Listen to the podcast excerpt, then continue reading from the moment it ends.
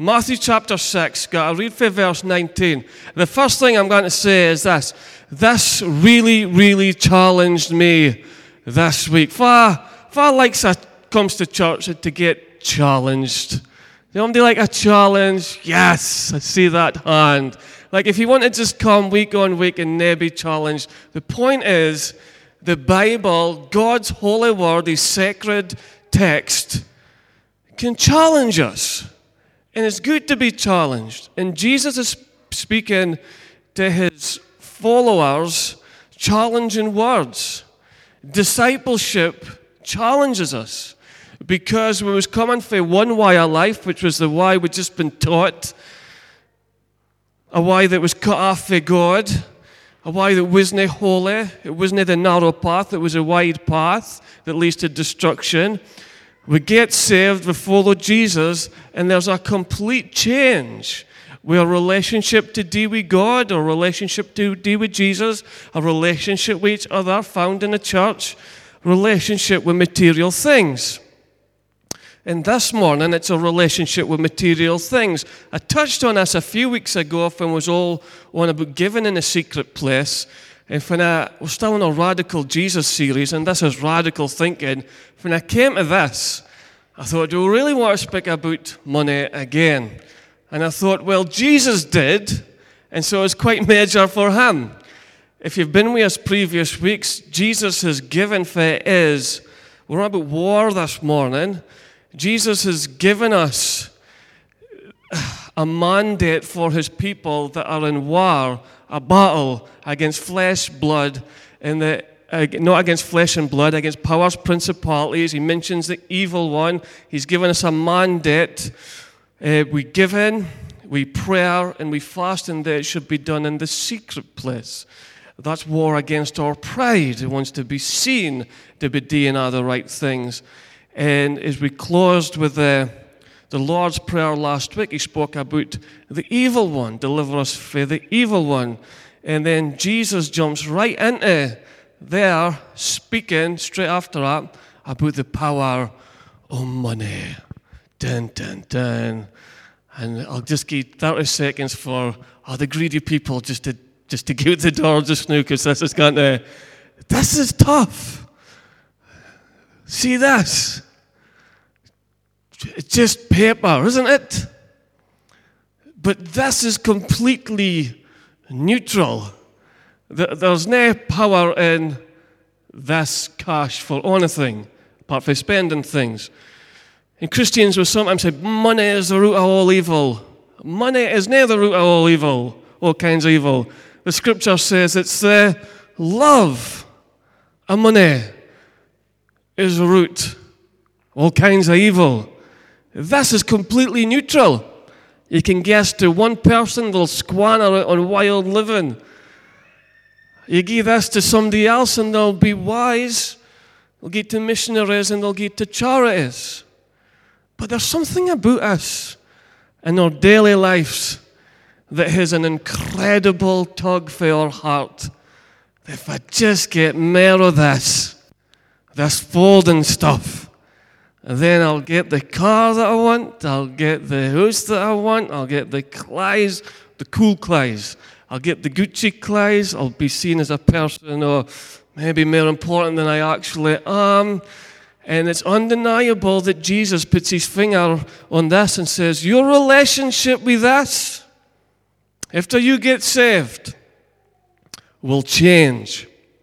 You will see it from a different perspective.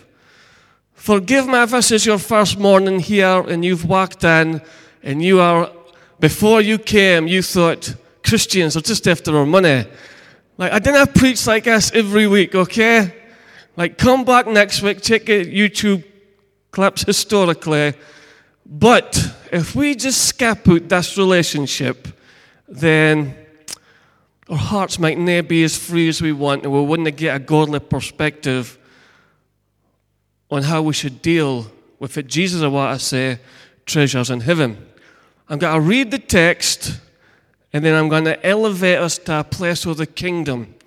So, Jesus is teaching the kingdom of heaven. Kingdom principles. This is how his followers should act as people or the kingdom. Jesus said this in verse 19, and this is not my forte.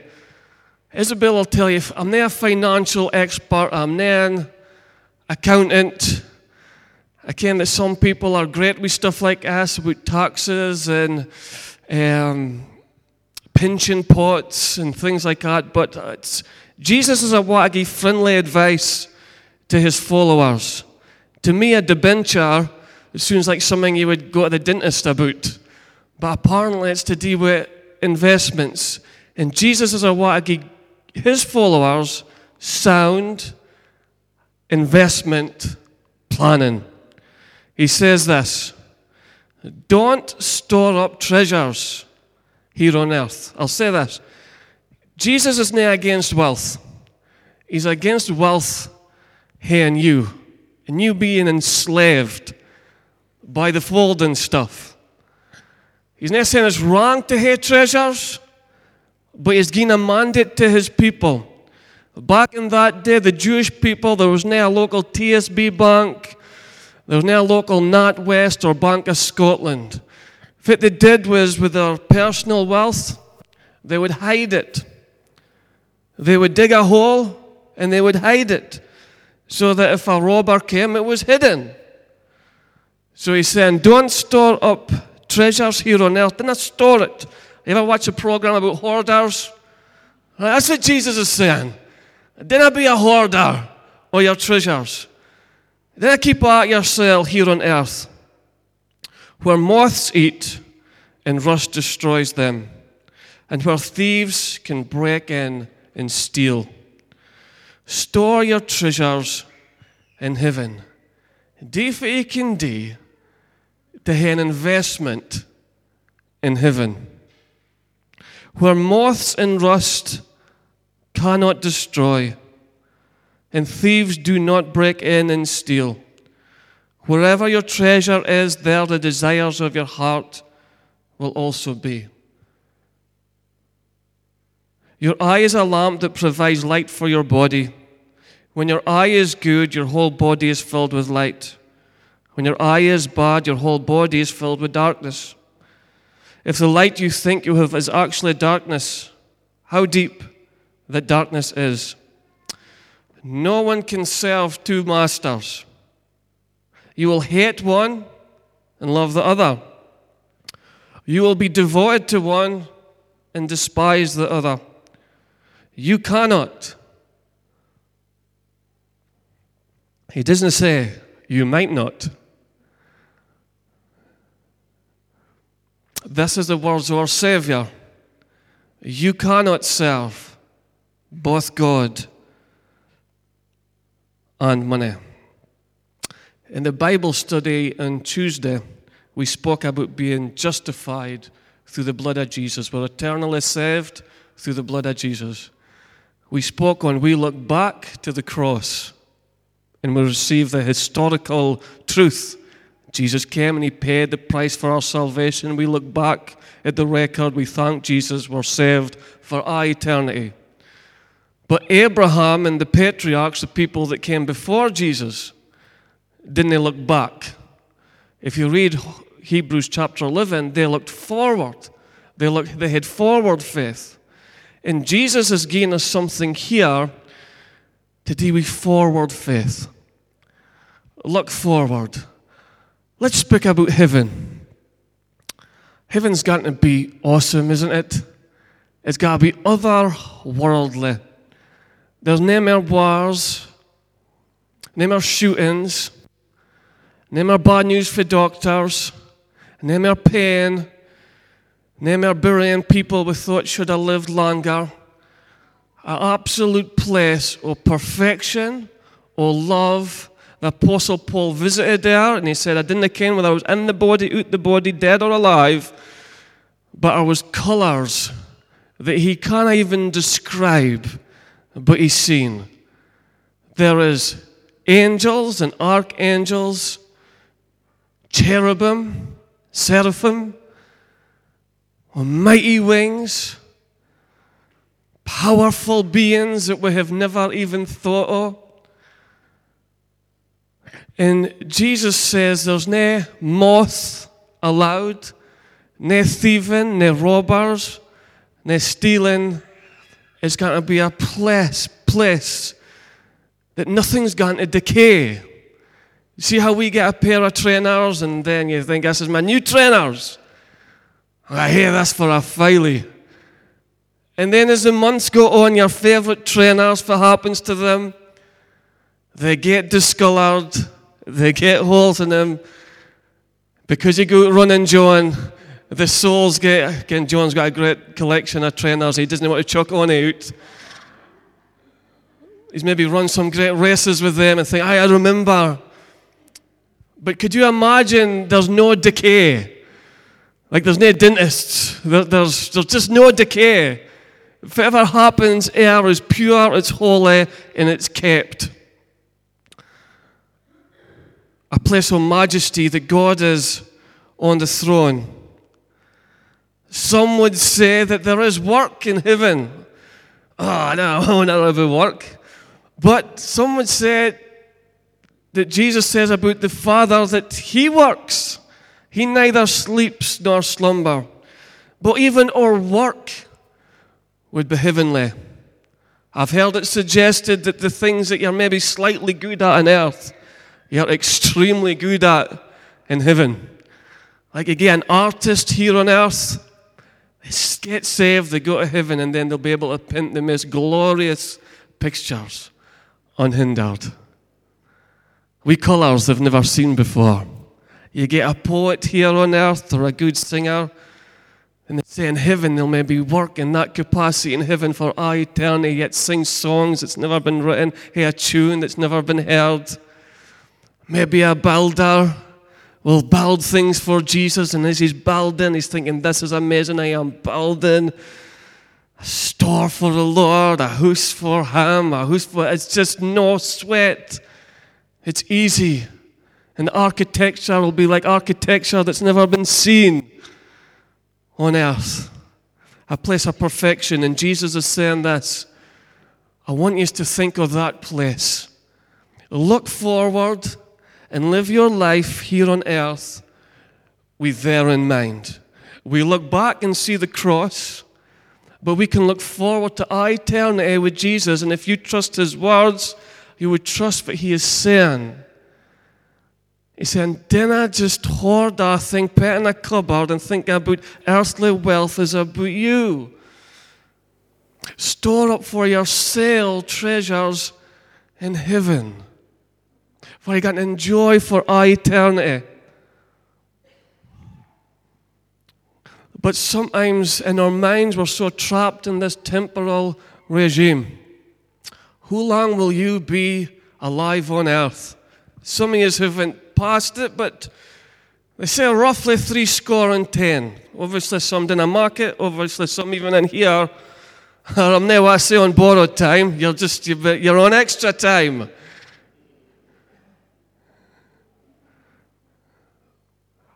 Okay, but unless Jesus comes back, we'll all breathe our last breath. How long will you be in heaven if Jesus is your Lord and Savior? How long? Forever. So Jesus is saying, mark your life on earth to deal with the folding stuff, the powerful folding stuff. Mark your life on earth. Mark it count. Don't store up treasures here on earth where moths eat and rust destroys them, where thieves break in and steal. Get a heavenly perspective. Start thinking of that day. Start thinking of a place that you'll be there for 5 years, 10 years, 20 years, 50 years, 100 years, 1,000 years. But live your life with forward faith with that day in mind. Is that challenging for you? It's challenging for me. that the relationship we have with money can just be about, okay, we give to church, but it's mainly about going through life on this earth, working hard, receiving life's perks. And God wants to elevate us to a place, as a church, as a people, oh, hey, do not hoard your wealth. If you do, realize when you die, it's all gone. And the stuff that you leave, moths will destroy. It'll go out of fashion at some point. You see your sparkling new phone that you got for an upgrade that Apple and Samsung said it's the best thing since sliced bread. There'll never be a phone like this, and the camera's so amazing. Guess what? Within 1 year, they will have teen out a better phone than the one they sold you the previous year, and then they will say that this is the best phone ever. Slightly better phone, slightly quicker, slightly better processing system. And your new phone will end up eventually in a drawer, or you'll exchange it for something else. It happens with everything we see. Your new car. I remember when I got my first car, 400 quid, down payment, cash, a Kia Pride it was called. If you drove it, it was a Pride Buster. It was supposed to be red. It was slightly pink. Nothing electric. It had a CD player, you had anti-shock CD players that you had to attach. Mind the tape that you had to put in, the blank tape, okay. For all the younger crowd, they're like, are you even on about a tape? And then I put for its MOT, and it was a £600 exhaust bill. So even I'm not the wisest person when it comes to finances, I can, that if you pay £400 for a car, to pay £600 for its exhaust, doesn't it make honest sense? So I went to I was going to car heaven, and I went to the scrap it, and I says, look, £600, I says, you have to scrap it. And he was chuckling, oh, this was his, he's got to make some money here. He actually had to pay. I think he maybe didn't like a kipper here, because I actually had to pay him to get rid of my car to the scrapper that he was going to make money on. So he's like, I'm getting your car, your pride and joy. And he says, what you want to go for next? I says, well, I've got my eye on a Ford Focus, actually. And he says, he's like, just to let you ken, eventually your new car will be coming here as well to my scrappy. And you ken something? He was absolutely right. That eventually rust gets to things, the MOT's too big, and all the things that we think will make us smile and make us happy in a temporary realm will eventually give way to being discolored, to rust, to the moths, and will be eventually discarded. The treasures that you think you carry in your house, and you hoard that treasures with so much sentimental value, you can as well as I can, that if I breathe my last and go and be with Jesus in heaven, then someday, and it might be my kids or somebody else, will come in with no sentimental attachment to the things that I've treasured. And they'll phone a skip. The skip will get dropped off. And all the things that I've worked hard and lived for and dear and sentiment will get fired for some young, strapping lads in a skip, never be seen again. I'm not saying this to disappoint you. This is the words of our Savior, to say, do not live your life thinking of treasures on earth. He says, store up for yourself treasures in heaven, for there's no scrappies, there's no rust, there's no damage. You've got to be there a long, long, long, long time. Sometimes in church we think, everybody that's saved is going to be absolutely equal in heavenly places. Jesus never said that. We're all going to be equally saved, but says if you've been faithful in small things, you're going to be put in charge to big things. If you are diligent and generous on this earth, God is going to promote you to be in charge. Some would say in cities, you're going to rule and reign with Him forevermore. It's not all is going to be equal. We'll have different roles, still fully saved. Jesus is not being down on earthly treasures. He's trying to elevate His people. Good, friendly, sound investment policy. Live for a day yet to come. This goes against, why is this a radical statement, a radical teaching?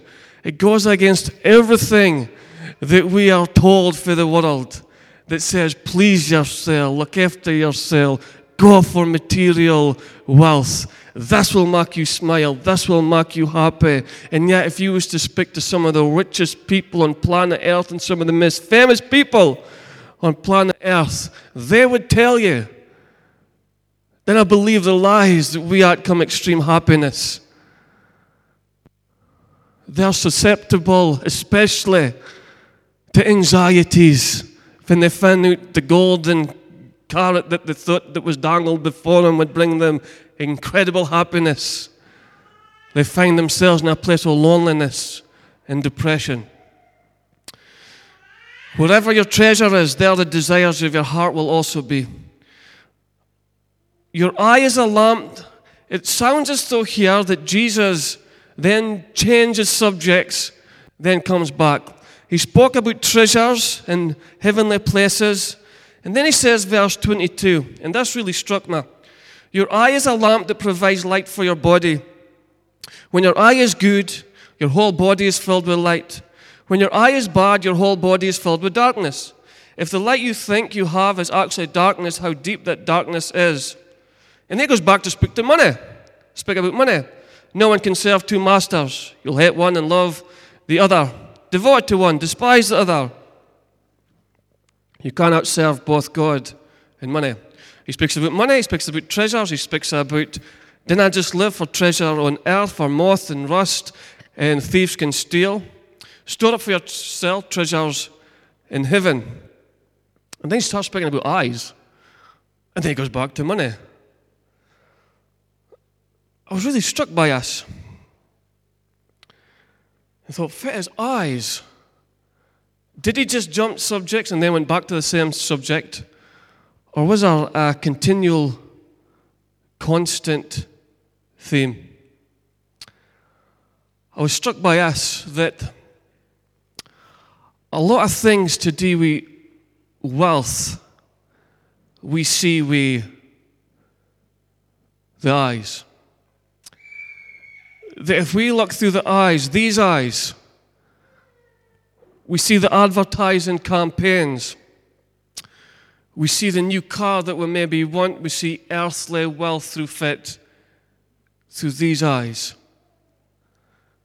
And Jesus is saying, really, just keep your eyes good. Just watch what you're looking at in this world. Because if you keep looking for earthly wealth with these eyes and the things you feel as though you want and you could have with mere money, then it will not be long afore your heart gets polluted. It will not be long afore your heart then agrees with your eyes and you start thinking, I need this. And if I get this, this will make me happy.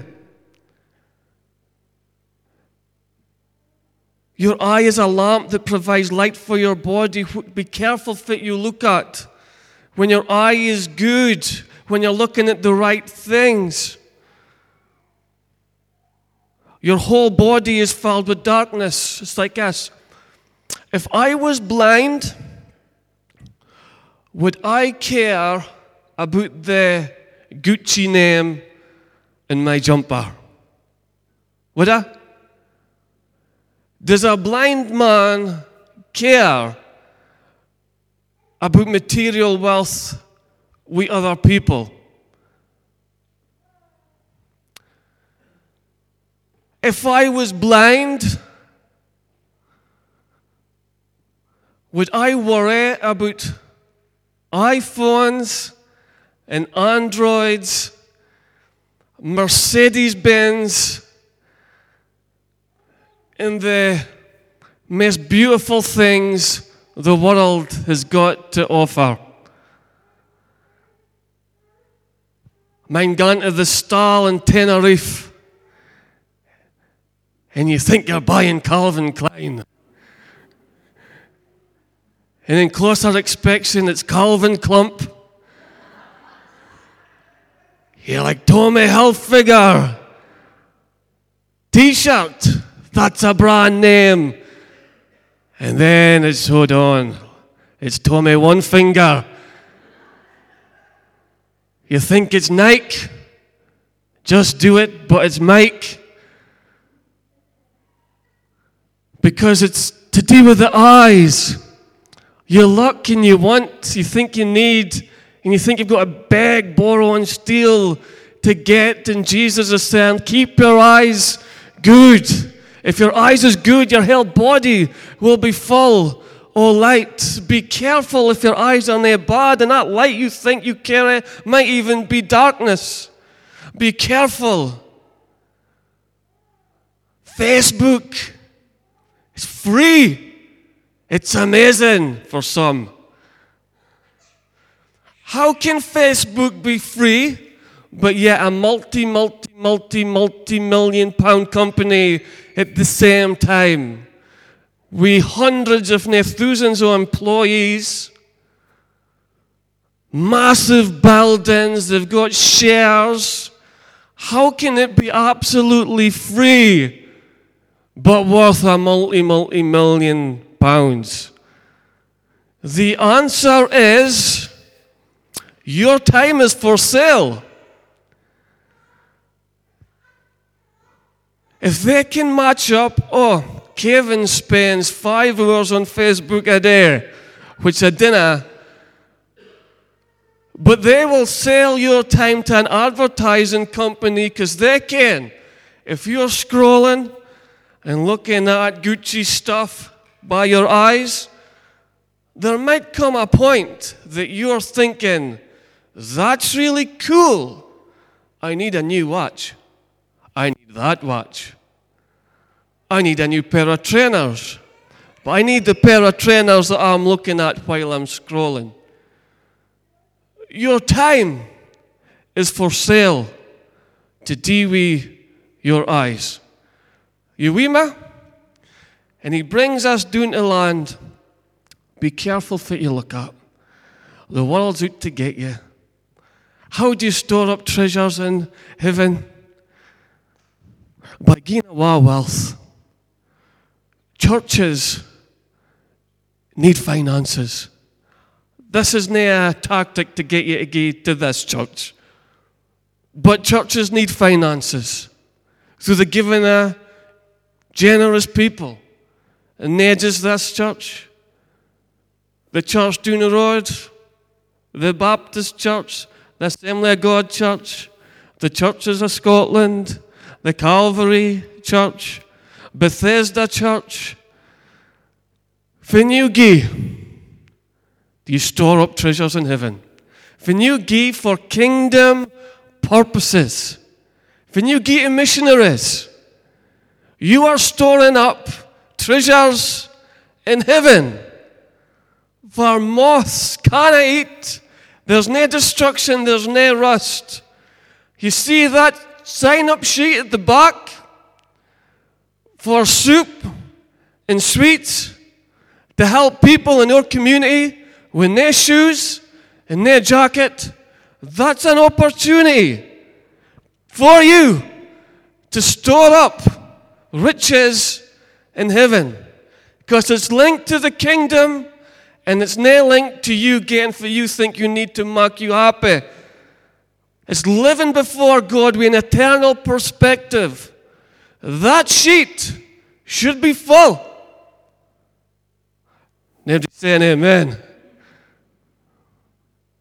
in a church. That should be nae hassle. Get some tatties, get some carrots, make some soup, turn up. Jesus says, you are storing for, I reckon how this is going to look. Jesus will work out of this out. But you're storing for yourself. I try and make you feel guilty. If you say, I can't make soup, I can't make sweets. We can do stuff. We can do thinking to deal with finances, invest in it in wise things for the kingdom, his purposes. Sponsor a child. Sponsor an orphan in some poverty-stricken country to give them a chance of learning, to get saved, to be a Bible teacher, and you might never ever meet them until you get to heaven. And we see things like this and we think, oh, 30 quid a month, that's far too much. But we would spend it on other things quite gladly if it meant us looking a bit better. This is radical teaching. This is Jesus teaching. This is what he wants us to think about in relationship. How is your relationship with finances? Are you investing it in the right places? Doesn't it mean everything but a proportion to give? And you're storing up. You might never get a return this side of eternity, but he says store up for one day. Have forward faith. You get to enjoy the spoil forever. This is one of the most hardest things that I think he ever taught, because it gets to the crux of where we are. Giving is very private. It's not something that I can see in your life. I can see the time that you give. I cannot see in your life, your checkbook, your balance sheet. It is entirely between you and God. Only you can if you dinna, and only you might can if you do. But that's why it hits us, because we can do loads of other things, but listen to the words of our Savior that we praise, that we worship, and he is our truth. No one can serve two masters. You will hate one and love the other. You'll be devoted to one and despise the other. You cannot serve. You cannot serve both God. You cannot be a hoarder, keep earthing yourself, stand up and testify, I serve Jesus because I'm on a rota. You cannot serve both God and money. For this example, I'm going to leave you something to look at. I'm going to need two cool dudes to pull off this illustration. I'm going to ask Gib and Stevie Urquhart. Join me on the stage. This is your life. Let's hear it for the two beautiful lads. No, you don't need her, right? So this is not Stevie, right? This is Jimmy. This is not Gib. This is Bob. So Stevie, Jimmy, say hello to Bob. Bob, say hello to Jimmy.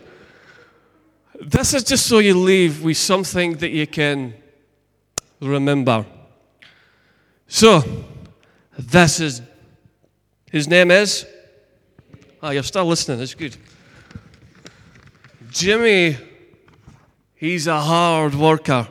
So you've got to give him his back at the end, right? We're putting the offering. He's a hard worker. Use your imagination, right? He's a hard worker. He's incredibly good looking.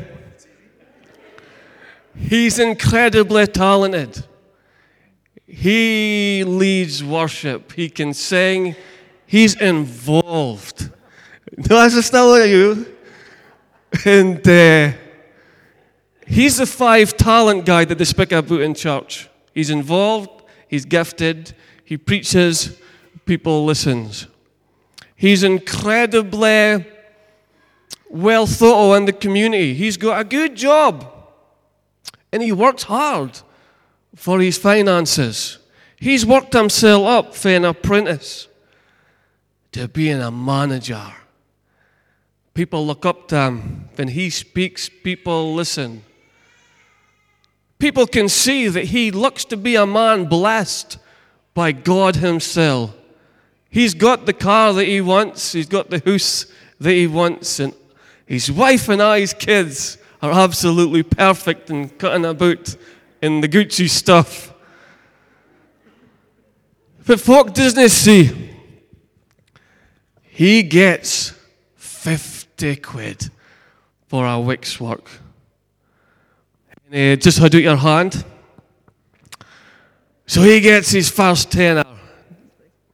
Well, his first tenner, he thinks, I deserve. I'm putting out a while, I'm saving up for a new car. There you go. Because he really likes how he looks and wants to keep it at why. The second tenner, it's on the jam, and he's trying to get how he buys a treadmill. He's got to keep that tram. Use your imagination, right? Got to keep the tram look. The six-pack is turning into a one-pack, and he joins a jam. He wants to treat his wife, we'll call her Shirley, and fast food. They get a Marmara's doner kebab, and look, that's what we'll go for that. He's flicking through Facebook. He sees the new Gucci trainers that he wants, and I thought, well, I work really hard. I'm going to pay for that, and I'll spend it on that. And with the last tenner, he just buys his kids something because he's a good dad, or maybe buys a new guitar or an instrument or something. And so before he kens it, it's all gone. He serves well. He's a good guy. He's talented. He's gifted. He's getting up his time for Jesus. And that's Jimmy. And here we go, Bob. Again, use your imagination. He's just, you know what, guys. He's not got a going for him. He's used your imagination. He's lost his hair. He's got the low grade employment. He's not gifted, he can't lead worship well, but he is committed to fellowship in church on Sunday. He's not a preacher, he never does any up front stuff. He's not extrovert like our Jimmy. This Bob's a quiet guy. You would hardly even notice whether he comes and whether he goes. He keeps himself generally, but he's a committed Christian. So he gets his wage packet. Within the wage packet, it jingles because it's neither fold and stuff, it's coins. There is, I seem to have lost £2 from my, here you go. I thought Jimmy stole it. He's got a tenner in coins. If you was to look at this lad, he bides in a flat, he works to his work. There's no external sign of being extremely blessed. But he has got for him a wage packet. Before it even arrives, he's thinking. And he gets paid £10 in coins. And we put £2 in his hands. And with his first £2, he says, That's for a kingdom not yet seen. There's so much that I want. There's so much I need. There's so much I yearn for in this life. But yet I've already decided that the first fruits, a tenth would be £1. He puts it into the green bag, £1. Another £1 to an offering for a missionary, for boots for bairns, for children in need. And with the rest, still got £8, he can divide it up, and I'll put £2 a while. Maybe I will get at trainers, but we'll see. He's got his food expenses, and so he... But he's the batch cook now. He can't afford the ready meals for one. But he's thinking, I need to feed myself. Because God says that you need to feed yourself. The credit, the electric and gas company is on his case and now, but he's got bills to pay, so he's to pay out in his last £2. His last £2, he tries to get something for a deal for the powerhouse shop, which we can't say always easy. And he spends his as well. Fine has got true riches in heaven. Jimmy, he looks the blessed guy. Jesus never said, see if you serve on team. Serving on teams, if you look at Jesus used as an example, he says that's reasonable service. You serving people with your time is reasonable service. And almost we put across is that Jesus would say, you serve on teams, you've got riches.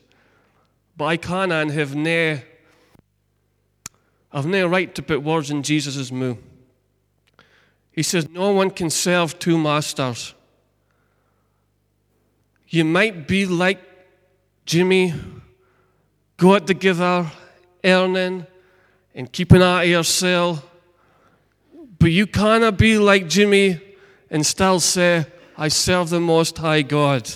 You might be incredibly gifted, incredibly wealthy. If you keep it out of yourself, Jesus is saying, you have no legal right to say, I serve God, for you are an order. But Jesus says, this is the closing moment. Be like Bob. It's a personal thing, it's a private thing, and it's nah, he's only given 2, oh, he's given 10, he's given 100. Jesus is just looking, if I'll think about eternity and give a proportion to store up for yourself treasures in heaven.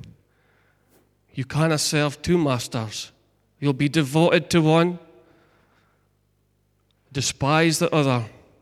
You cannot serve both God, Spirit God, the God we worship, and at the same time, just live for you.